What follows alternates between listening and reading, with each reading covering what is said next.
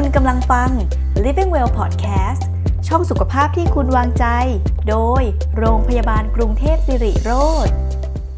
สวัสดีค่ะ พบกันอีกแล้วในเทศกาลตรุษจีนนะคะ วันนี้แพทย์หญิงแสงเดือนอายุรแพทย์โรคไตโรงพยาบาลสิริโรจน์นะคะ ก็จะมาพูดให้ความรู้เหมือนเดิมกับที่เคยพูดมาในทุกๆเทศกาลนะคะ เทศกาลนี้ก็เป็นเทศกาลสำคัญของคนจีนนะคะ ในวันตรุษจีนนี้เราก็จะมามาดูว่าอาหารอะไรนะคะ ที่เราควรจะรับประทานหรือว่าอาหารประเภทไหนที่เราควรจะหลีกเลี่ยงนะคะ พอพูดถึงเทศกาลตรุษจีน อันที่หนึ่งที่คิดขึ้นมาได้เลยก็คืออาหารที่ว่าเราทำไหว้ก็จะเป็นพวกอาหารที่เป็นประเภทเนื้อสัตว์ นะคะ เนื้อสัตว์ติดมันพวกหมูสามชั้น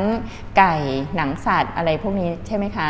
อาหารมันๆเนี่ยจริง ๆ แล้วก็คือมันไม่ดีสุขภาพยังไงก็คือ มันจะทำให้คอเลสเตอรอลในเลือดสูงนะคะคอเลสเตอรอลในเลือดที่สูงเนี่ยก็คือสำคัญก็คือว่ามันจะไปอุดตันตามเส้นเลือดนะคะ โดยเฉพาะเส้นเลือดที่จะไปเลี้ยงหัวใจแล้วก็เส้นเลือดสมองนะคะ ก็นำมาสู่โรคก็คือโรคกล้ามเนื้อหัวใจขาดเลือดอัมพฤกษ์อัมพาตนะคะต่างๆนะคะ อาหารมันที่เราควรจะหลีกเลี่ยงรับประทานก็คือพวกเนื้อสัตว์ติดมันต่างๆ อันนี้เห็นอยู่แล้วนะคะว่าเออไม่ควรจะรับประทาน ส่วนพวกน้ำมัน นะคะน้ำมันที่เอามาประกอบอาหารนะคะก็มีส่วนสำคัญนะคะน้ำมันเนี่ยมันจะแยกออกเป็น 2 ประเภทนะคะคือประเภทที่ว่ามีกรดไขมันอิ่มตัวสูงนะคะแล้วก็กรดไขมันไม่อิ่มตัวสูงนะคะประเภทที่เรากินก็คือต้องเป็นประเภทกรดไขมันไม่อิ่มตัวนะคะประเภทนั้นก็คือถ้าเราตั้งทิ้งไว้ในตู้เย็นเนี่ยมันก็จะไม่เป็นไขนะคะที่เราเห็นกันที่เรารับประทานกันอยู่ ประจำก็คือที่ควรจะนำมาซื้อนะคะก็คือเอเป็นประเภทเน้ำมันถั่วเหลืองนะคะน้ำมันจากพวกเมล็ดดอกทานตะวันนะคะแล้วก็น้ำมันลำข้าวแล้วก็เป็นพวกน้ำมันมะกอกนะคะ อันนี้ก็คือปริมาณของคอเลสเตอรอลก็จะต่ำส่วนไขมันนะคะ ที่ว่ามันอยู่ใน น้ำมันที่มีตัวของกรดไขมันที่มีความอิ่มตัวสูงเราควรหลีกเลี่ยงนะคะะน้ำมันประเภทนั้นก็คือน้ำมันที่เขาชอบใช้กันนะคะในการทอดอาหารนี่คือน้ำมันปาล์มนะคะน้ำมันมะพร้าวนะคะแล้วก็ยิ่งประเภทที่มาจากน้ำมันจากสัตว์เช่นน้ำมันหมูนะคะก็ควรยิ่งควรหลีกเลี่ยงไม่รับไม่ควรรับประทานเนาะ ส่วนคนที่มีโรคประจำตัวเป็นไขมันในเลือดสูงแล้ว อาหารบางอย่างเนี่ยดูไม่มันเลยนะคะ อย่างเช่นอาหารที่เป็นอาหารทะเลนะคะ ประเภทกุ้งหมึกหอยประเภทนี้ดูแล้วไม่มัน แต่ว่าคอเลสเตอรอลชนิด LDL สูงนะคะ แล้วก็เป็นสาเหตุของกล้ามเนื้อหัวใจขาดเลือดหรือว่าโรคอัมพฤกษ์อัมพาตได้ เพราะฉะนั้นเนี่ยถ้าเกิดว่า คนเป็นโรคอยู่แล้วนะคะไขมันในเลือดสูงอยู่แล้วเนี่ยก็ควรหลีกเลี่ยงรับประทานให้น้อยลง ไม่ใช่ว่ารับประทานไม่ได้เลย แต่ว่าอย่ารับประทานเป็นประจำนะคะ ไข่แดงนะคะ ก็ควรจะรับประทานบริโภคแต่น้อยลงนะคะ ถ้าเกิดว่าเป็นโรคไขมันในเลือดสูงอยู่นะคะ ก็ไม่ควรจะทานทุกวันนะคะ ประมาณ 3-4 ฟองต่อสัปดาห์ก็เป็นปริมาณที่เหมาะสมนะคะ ต่อไปนะคะเรามาพูดถึงอาหารที่ มีรสเค็มนะคะอาหารที่อยู่ในเทศกาลตรุษจีนส่วนใหญ่เนี่ยก็จะเป็นอาหารที่ปรุงรสเยอะใช่ไหมคะผัดมาใส่เต้าเจี้ยว ใส่ซอสปรุงรสนะคะ บางทีก็เป็นผงชูรสนะคะ อาหารเค็มก็คืออาหารอะไรก็คือก็คือความเค็มแต่ละคนไม่เท่ากันนะคะ เราก็สงสัยว่าอาหารที่เราทานเนี่ยมันเค็มหรือเปล่า ก็เราก็จะจำกัดนิยามของความเค็มไว้ว่า เราไม่ควรจะกินเกลือเวละเท่าไหร่นะคะ ก็คือถ้าเกิดว่าเป็นเกลือแกง ก็คือไม่เกิน 1 ช้อนชาหรือว่า 2,000 มิลลิกรัมนะคะต่อวันนะคะแต่นี้เนี่ยเราก็เออมันห่างไกลตัวเราหรือเปล่า เราก็บางคนเราก็ไม่ได้ใช้เกลือในการปรุงอาหารใช่ไหมคะ ถ้าเทียบเป็นน้ำปลาเนี่ยก็คือประมาณ 4 ช้อนชาไม่ไม่ไม่ไม่ควรเกินนี้นะคะ แล้วว่าซอสปรุงรสต่างๆเนี่ยก็ประมาณ 4-5 ช้อนชานะคะ พวกซอสถั่วเหลืองอะไรต่างๆนะคะ ก็เวลาที่เราปรุงอาหารเนี่ยก็อย่าเพิ่มเติม หรือว่าถ้าเกิดว่าเราเนี่ยไปซื้ออาหารมารับประทาน เราไม่ควรจะปรุงรสเพิ่ม อีกอย่างหนึ่งก็คือ น้ำจิ้มนะคะในน้ำจิ้มเนี่ยก็จะมีพวกเกลืออยู่ค่อนข้างมากนะคะ ถ้าเกิดว่าลดปริมาณการกินน้ำจิ้ม หรือว่าบางทีน้ำซุป หรือว่าอะไรที่มากับอาหารนะคะ เราก็ควรจะไม่ควรจะรับประทานนะคะ จนหมด เพราะว่าบางทีเนี่ยก็ใส่มาก็มีทั้งผงชูรสนะคะ การปรุงรสบางทีก็จะเติมกันมาเป็นเซตเลยนะคะ ก็ประกอบด้วยทั้งน้ำปลาทั้งตัวของซอสปรุงรสทั้งผงชูรสทั้งหมดเนี้ยเนี่ยรวมๆกันแล้วเนี่ยปริมาณเกลือเนี่ยมากแน่นอนนะคะ อาหารที่ควรหลีกเลี่ยงอีกอย่างหนึ่งสำหรับคนทั่วไป ก็เช่นเช่น อาหารที่ว่าเป็นอาหารสำเร็จรูปนะคะ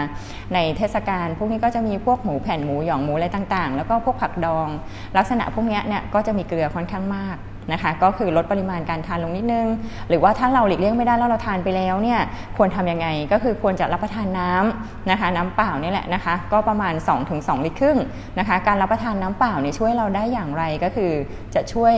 ขับเกลือออกจากร่างกายของเรา แล้วก็ช่วยทำให้ไตเนี่ยไม่ทำงานหนักมากนะคะ ต่อไปก็คืออาหารที่เราเห็นกันทั่วๆไป อาหารไหว้ก็จะเป็นพวกอาหารหวานนะคะ อาหารหวานก็จะเป็นพวกขนมเข่งขนมเทียนต่างๆนานา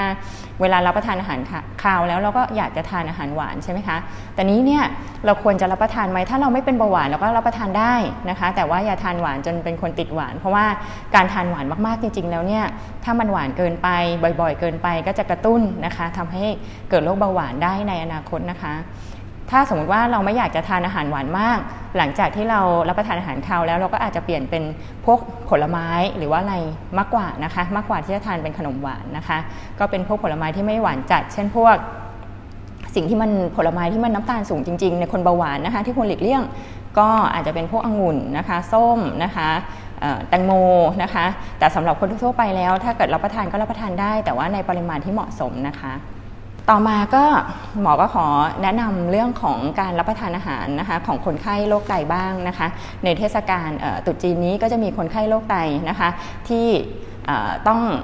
ทำตามประเพณีเหมือนกันนะคะมีการไหว้มีการรับประทานอาหารอย่างนี้ คนไข้โรคไตคนรับประทานอาหารอย่างไรบ้างนะคะ อันที่หนึ่งเลยก็คือเรื่องของเนื้อสัตว์นะคะในเทศกาลเนี่ยก็มีการไหว้เนื้อสัตว์เยอะแยะมากมาย คนไข้โรคไตเนี่ยเราต้องมีความเข้าใจก่อนว่าเราอยู่ในระยะไหนนะคะ ไม่ใช่โดยรวมก็คือหมายถึงว่า ถ้าเป็นคนไข้โรคไตระยะ 4 หรือว่าเป็นคนไข้เตรียมตัวล้างไต หรือว่าคนไข้ที่ว่า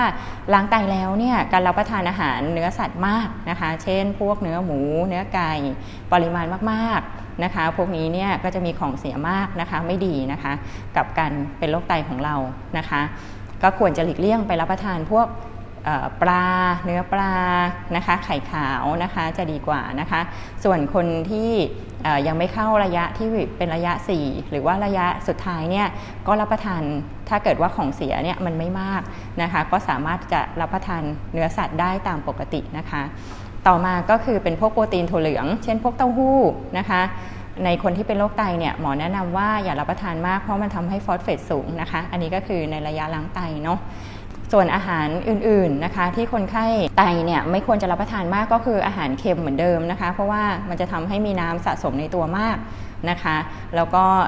ถ้าเกิดว่าเป็นพวกน้ำตาลนะคะก็คือเป็นพวกอาหารที่หวานจัดหรือว่าอะไรถ้าเกิดว่าไม่เป็นเบาหวานเนี่ยก็สามารถรับประทานได้เหมือนกับคนทั่ว ๆ ไปนะคะผลไม้นะคะถ้าเป็นผลไม้หวานสำหรับคนไข้ที่เป็นระยะ 4 หรือว่าคนไข้ที่ว่าต้องควบคุมเกลือโพแทสเซียมนะคะในระยะคนไข้ล้างไตแล้วเนี่ยผลไม้ที่แนะนำว่าไม่ควรรับประทานก็คือส้มกล้วย แล้วก็เป็นลักษณะของน้ำมะพร้าวลักษณะนี้นะคะ แต่ถ้าเกิดว่าเป็นคนไข้ที่เริ่มมีไตเสื่อม แล้วก็ไม่มีแบบไม่มีปัญหาเรื่องการควบคุมน้ำไม่มีปัญหาเรื่องของเกลือแร่นะคะ จะรับประทานผลไม้ก็รับประทานได้ปกติเหมือนกับคนทั่ว ๆ ไปนะคะ สุดท้ายนี้ในเทศกาลตรุษจีนก็ขอให้นะคะ ทุกท่านเนี่ยนะคะ ก็มี สุขภาพที่แข็งแรงนะคะ แล้วก็โชคดีนะคะ มีความสุขทุกคนนะคะ ในเทศกาลนี้ขอบคุณมากนะคะ